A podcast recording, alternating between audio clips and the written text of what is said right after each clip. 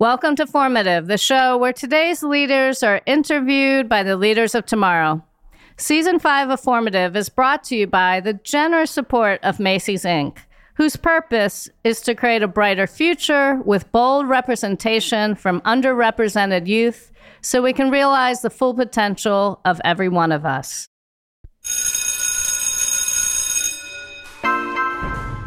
Lee Stringer joins us on today's show. Lee is a three time published author. His memoirs are raw and inspiring, and he's here to share some of his life with us. Heads up for our listeners this episode discusses addiction and briefly mentions thoughts of suicide. Well, hello and welcome. I'm Rachel Gazdick, CEO of New York Edge. We're so happy to have you here, Lee. Thank you. And my co host today is Jamie from PS225X. So, hey, Jamie, welcome to today's show. Why don't you tell us a little bit about yourself? I am a student from TAPCO. I am 12 and I'm in the seventh grade. All right. Well, we don't want to wait any longer. So let's welcome in Lee Stringer. Lee, thanks so much for being on today's show. Thank you for inviting me. I'm happy to be here and I'm glad to meet you. Jamie, why don't you ask Lee your first question? What made you want to be an author? That's interesting because when I became an author, I was past wanting to be or thinking I could be an author. When I first wanted to be an author, I was very young and I read a lot of books.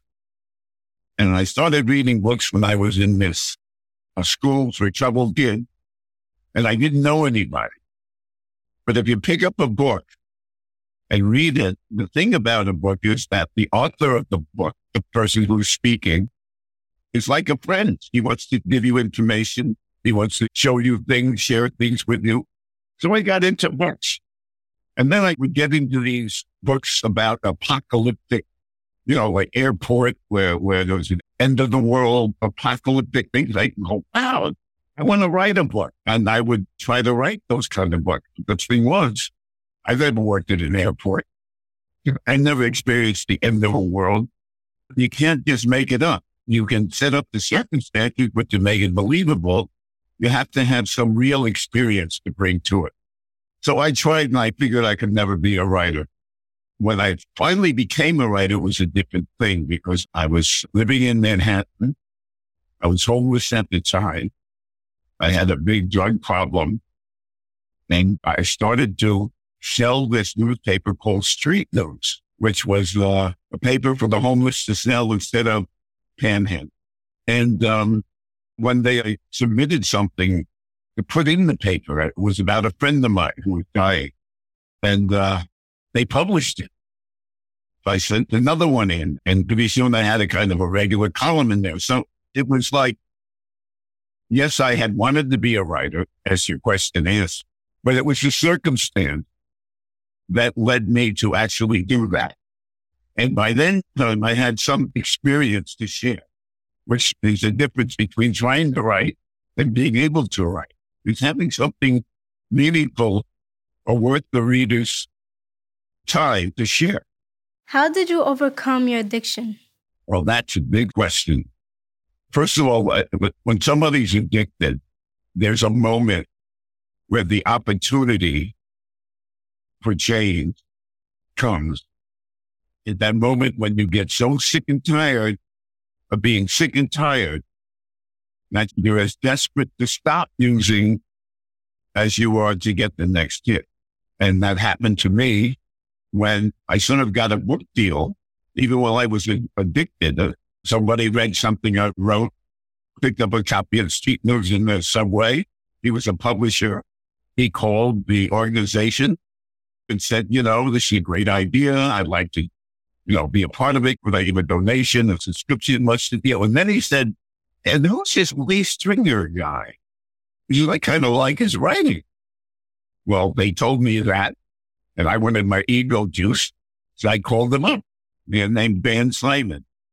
He said, why don't you come over? And I went to his office. He said this, he said that. He says, uh, you know, but you know, if you're ready, maybe you want to do a book. And um, I thought to myself, and this is being honest, I didn't think, oh, I'll do a book. I'll do something to be out there in the culture. I didn't think that at the time. At the time, I thought, well, let's see, book, advance, Money? Crack? Yeah. Let's write a book. I'm a book writing kind of guy. Let's write this book.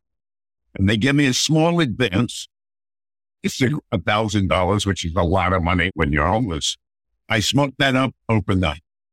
I realized that it was an opportunity to go on with my life doing something that was really connected to who I am, instead of just a job. And that on the other side of that, in the way of that was that addiction.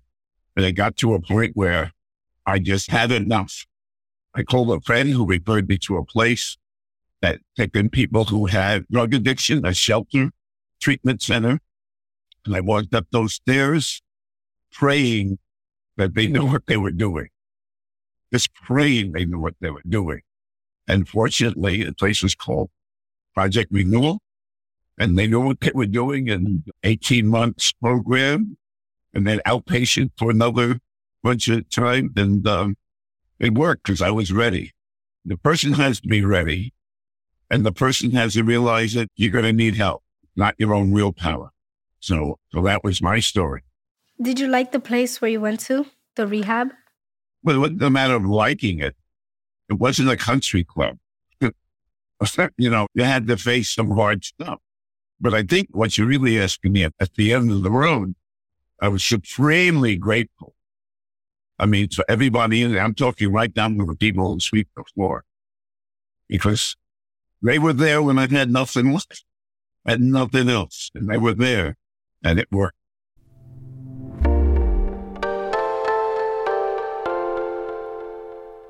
Who is your biggest inspiration? My biggest inspiration? I had a lot of them. When I was 18, Martin Luther King, because he was so articulate. Here was a brother out there in the public who could spin words off his tongue that would touch a whole nation. I, I, that just blew me away. He was one of my big inspirations. James Baldwin was a big inspiration as far as writing. So those are two I can think of. How long does it take to write a book? It depends. I was talking to a lady the other day. She says she writes crime novels. I said, well, how long did it take you? She said, 90 days. And I said, I can't do it in 90 days.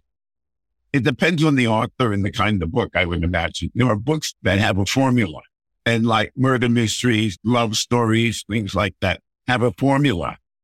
So you can do them more quickly because you know just where you're going. I've written memoirs. And so you write them and the way I do it is I'm not sure where they're going. I know this much. I know that the things that I remember vividly have importance because that's how the mind works. The mind saves the important stuff. And if I put it out on paper, I'm going to figure out what I'm telling myself. Actually, I'm going to figure out what I'm thinking, how I'm feeling in a way that I can articulate it on paper for the next person. So for me, it's a matter of a couple of years. I can't just gas something off. I'm telling you, I would hate it. If I can't stand my own writing, I wouldn't put it out there. What are your favorite books to read? Oh, I, I don't have any favorite books right now. I mean, you know, everybody assumes that writers are readers. They're two different animals. But I did read when I was young.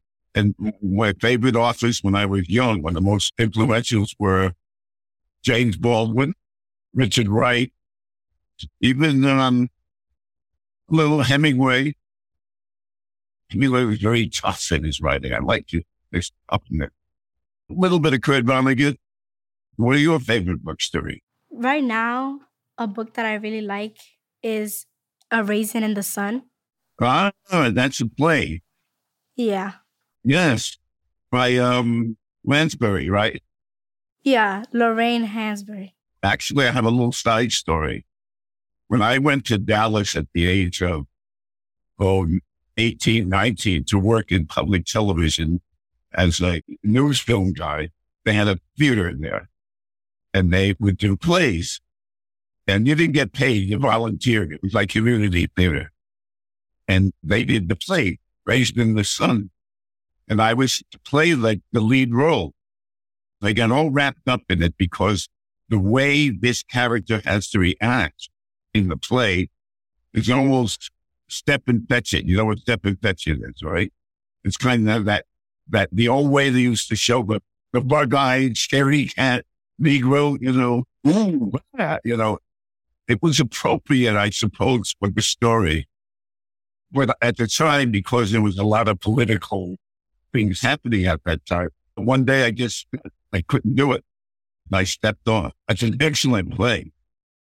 Would you rather nonfiction or fiction?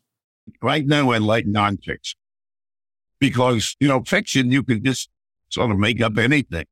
And especially if something very incredible, it's harder to believe it if it's fiction than if it's nonfiction.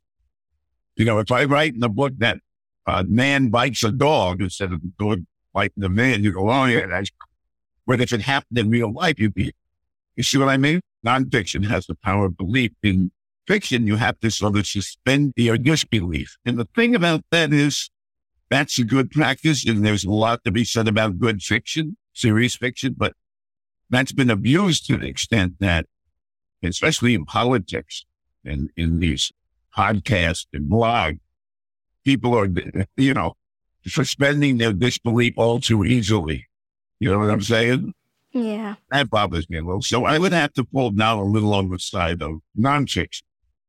What about you? Well, right now, I like fiction. I understand that. Because they be making up stuff and it's just funny sometimes. So Raisin in the Sun is fiction, but it's true. Yeah, it's James. Baldwin once said, art is the laying bare of truth hidden by the fact. Does that make sense what I just said? A little. In other words, Raisin in the Sun is a work of art. It's fiction, but it reveals some truth that the facts alone can't reveal. And that's why they use fiction, is because it it reveals truth in a more efficient way than just a bare fact. For instance, guys on trial, let's say he, he hit his brother with a hammer. That's a fact. But what's the story? What's the truth behind that? Did his brother attack him? Or is he mentally ill? Or we don't know. So facts alone don't necessarily reveal truth. There's context. And fiction writer gives context to facts and reveals truth. Does that make it a little clearer? Yeah. Where are you from? Where am I from? I'm from my mother. Where are you from? Oh, you mean? Oh, okay. So, um, the hospital I was born in was in Ossining, New York. I spent the first six years of my life in the Bronx in foster care. And then my mother came and got me and my brother and we lived in Mamaroneck for the next 20 years till I was 18. I went to Dallas. I came back. I went to, to uh, Detroit Public Television. I came back. But so I guess I'm definitely from the New York area, but say uh, I'm more of a, know, a product of Mamaroneck than anything else because my formative years were there. You know, the Bronx and Mamaroneck, I'd say. Do you like working with kids? Oh, I hate kids. They're so annoying. I mean, oh, oh, uh, yeah, I'm kidding. I love working with kids. I love being there, uh, you know, and maybe able to put something positive out there. For the last, no, I think I I spent the last 18 years pre-COVID, you know, working with kids in one form or the other.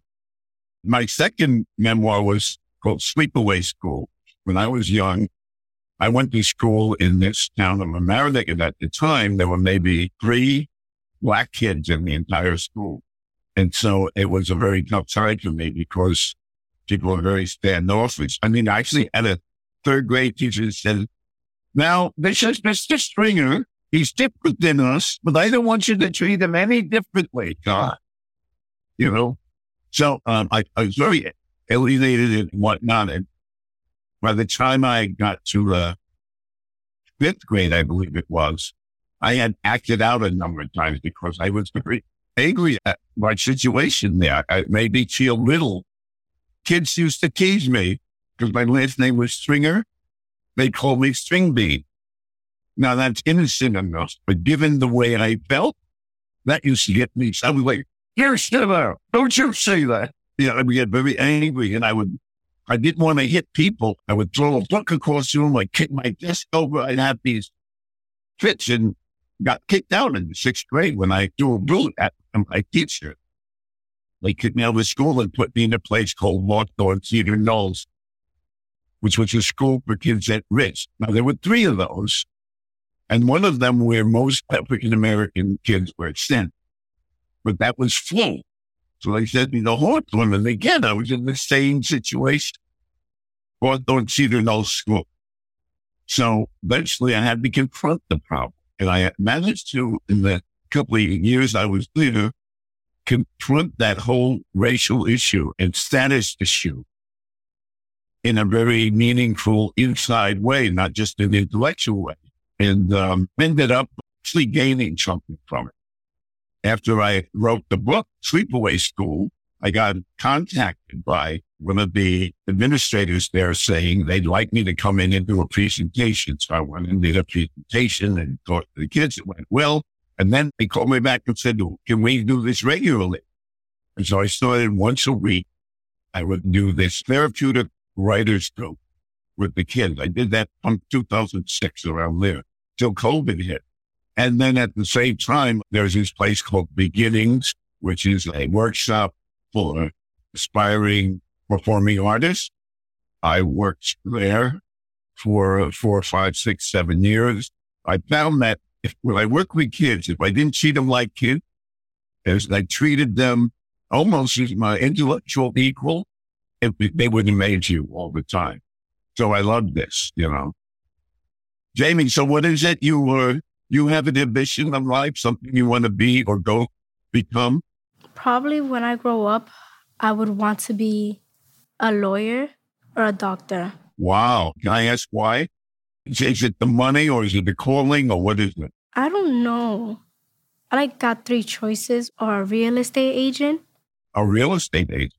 So my guess is that there are people you know in each of these professions who you respect or admire. Is that true? I mean, how do you come upon saying I want to be a lawyer? What made you say that? I was just watching like a lot of shows and seeing how they were, and I was like, oh, I want to become one one day. I see. So it's mostly television influence.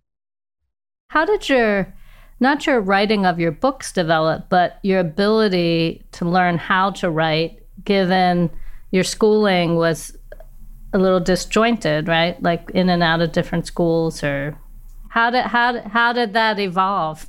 I sort of benefited from not having the school so much involved in writing because a lot of the people who teach writing are looking at the telescope through the wrong end. They think that everything on that page was an intention that gets executed by a writer. A lot of people, oh, I can't write. Writing starts with trying to dig in, put something true and honest out there.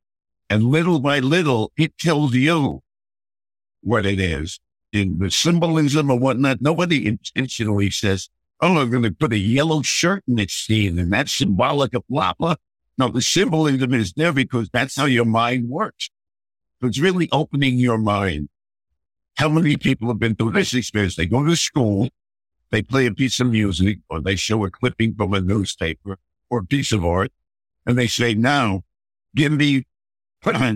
600 words on blah, blah, blah and you sit down, you start, and you get your 600 words, you get up. That's not helping to get written, folks. You don't know it in the beginning how many words it's going to be. If you're a reporter, you know how many to limit it to, but if you're doing, you know, serious writing like a book or something, you don't know beforehand, even if it's going to be a comedy or a tragedy. I mean, the art part of it is an exploration, not an execution. So I say it, it, it, it's it's excavation, and they don't teach that in school. In fact, I was intimidated because I thought that was the way you wrote. Knew where you were going, you executed it. So I sort of benefited from not learning from that. But I think the difference was when I finally got to write, I started to write for street. I had something to say.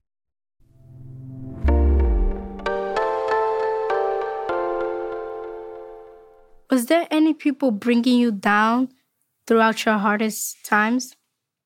There was during the Giuliani era, uh, when he ran for mayor, he ran on that proposition that crime and everything else was kind of all caused by these homeless people.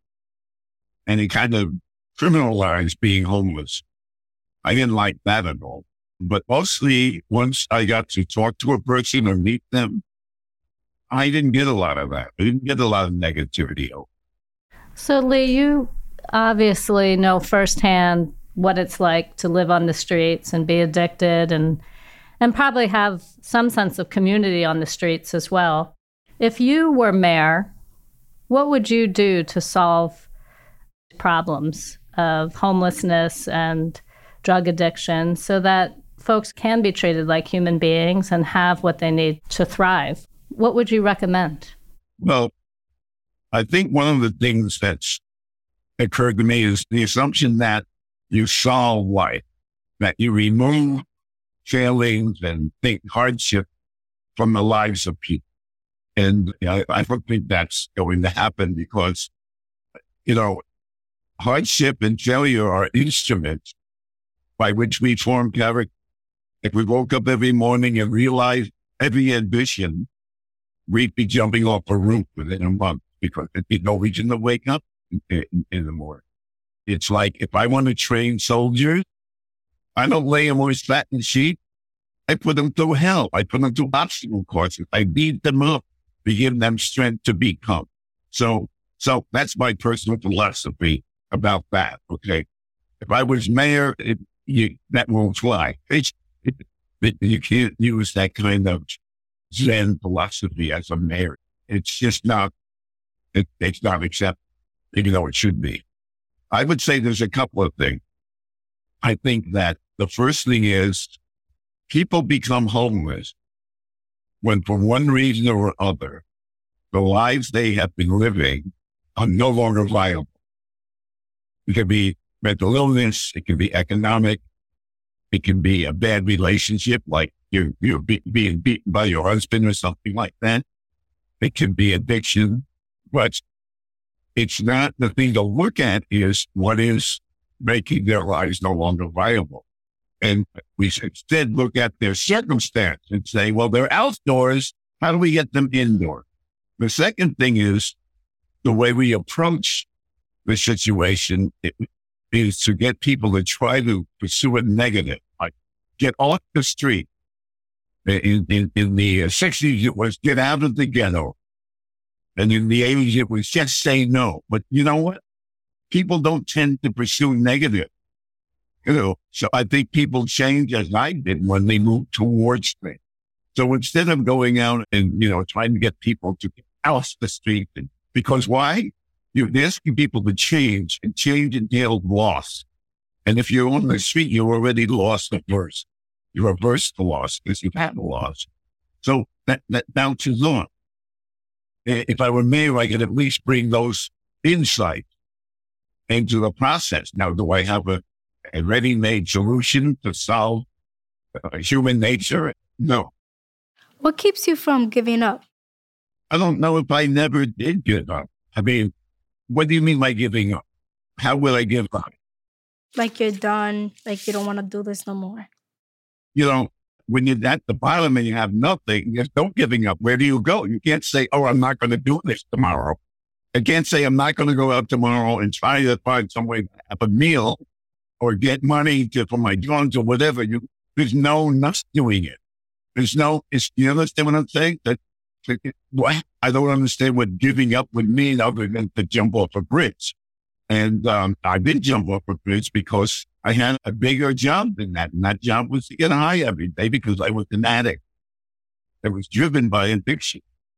But also somehow I'll say this much through it all, that the most of my life has been this weird string of faith that somehow in the long run, it's going to be all right.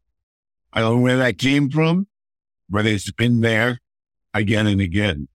Now I can define what makes me not give up. When I back then, there wasn't any choice. You know, uh, you know, I I wake up in the morning. What I have to, I had to get through the day. There, there'd be no choice. So, I mean, I'd like to brag and say, you know, I have great, you know, perseverance and all that. Wasn't true. I had no choice, you know, and when you have no choice, you find a little bit about who you are. So, and the other thing is throughout my life, I have been the kind of guy that I don't try to set the stage myself. As it's set, I deal with. I have tried to set the stage myself, but every time I set the stage, the play isn't very good. So I sort of take each bite of life that is put up in front of me. So I was, all right, I'm an addict now running around the street, you know, sleeping in Underground Central. That's what I'm doing now. Let's see where it goes. Human beings are essentially adaptation machine. Our mind and our body will go to its most degree to accept as normal, deal with whatever you present.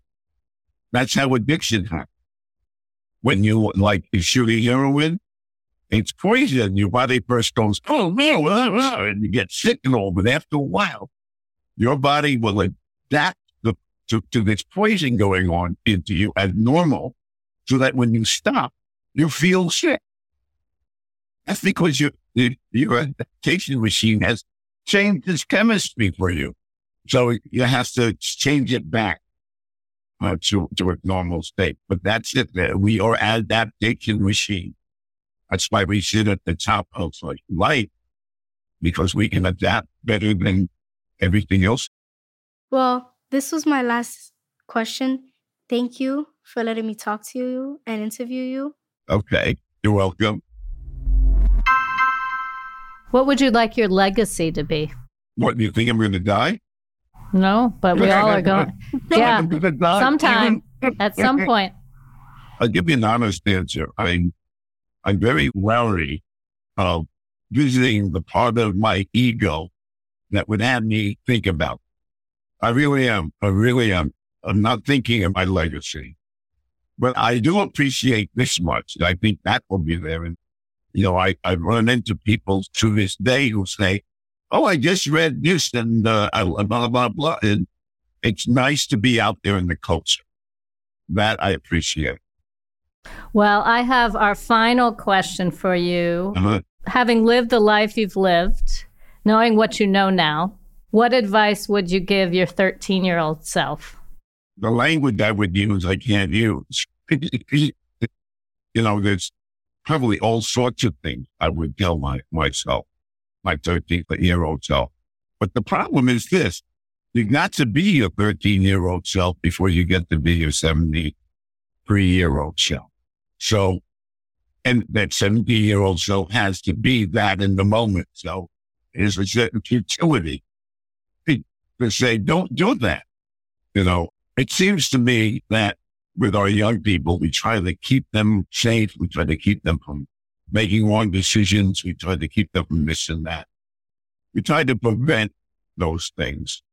But a lot of times a person has to just live out what they have to live out. Rather than being preventers, we should be better diagnosticians to really understand what's happening rather than say, don't let it happen and understand what to do with it. happens. I think that's because for me, every bad thing that's happened, every failure, every negative thing ends up, there's something in it for me. I learn something or I grow or I get strength. So when a young person falls down, we got to show them that this isn't a tragedy. And it doesn't mean you're an idiot, but look what it teaches us. Look at the light that turns on. That's the kind of thing I try to put across when I talk to young people. Say, hey, don't do that. Um, I really can't think of anything specific I would say to myself as a younger person. Well, I would say, you know what? You matter, but you don't even know it yet. You know, you don't know that you matter because later in life, the people I was a kid, when I was a young kid, who I thought, thought I was a piece of a dog turd to give me a completely different story. So my doubt didn't come from them. It came from me, you know, my own evaluation of myself. So I might tell myself, you know, is believe in yourself a little more. You know, maybe that's what I would tell myself. Believe in myself a little more. That's something you're not going to get from the outside, you know, from the get go. Well, Lee, it's been such an honor to have you on today's show. And Jamie, I want to thank you for co hosting. We've learned a lot today. And so thank you so much for the conversation. You're welcome. Lee, thank you so much for your time. Thank you for inviting me, and I hope it was worth your time. Oh, absolutely. Bye bye. Taxi. Thanks for listening to Formative, a production of New York Edge. I'm your host, Rachel Gazdick. And if you or someone you know is struggling with thoughts of suicide, free and confidential help is available 24 hours a day at the 988 Suicide and Crisis Lifeline.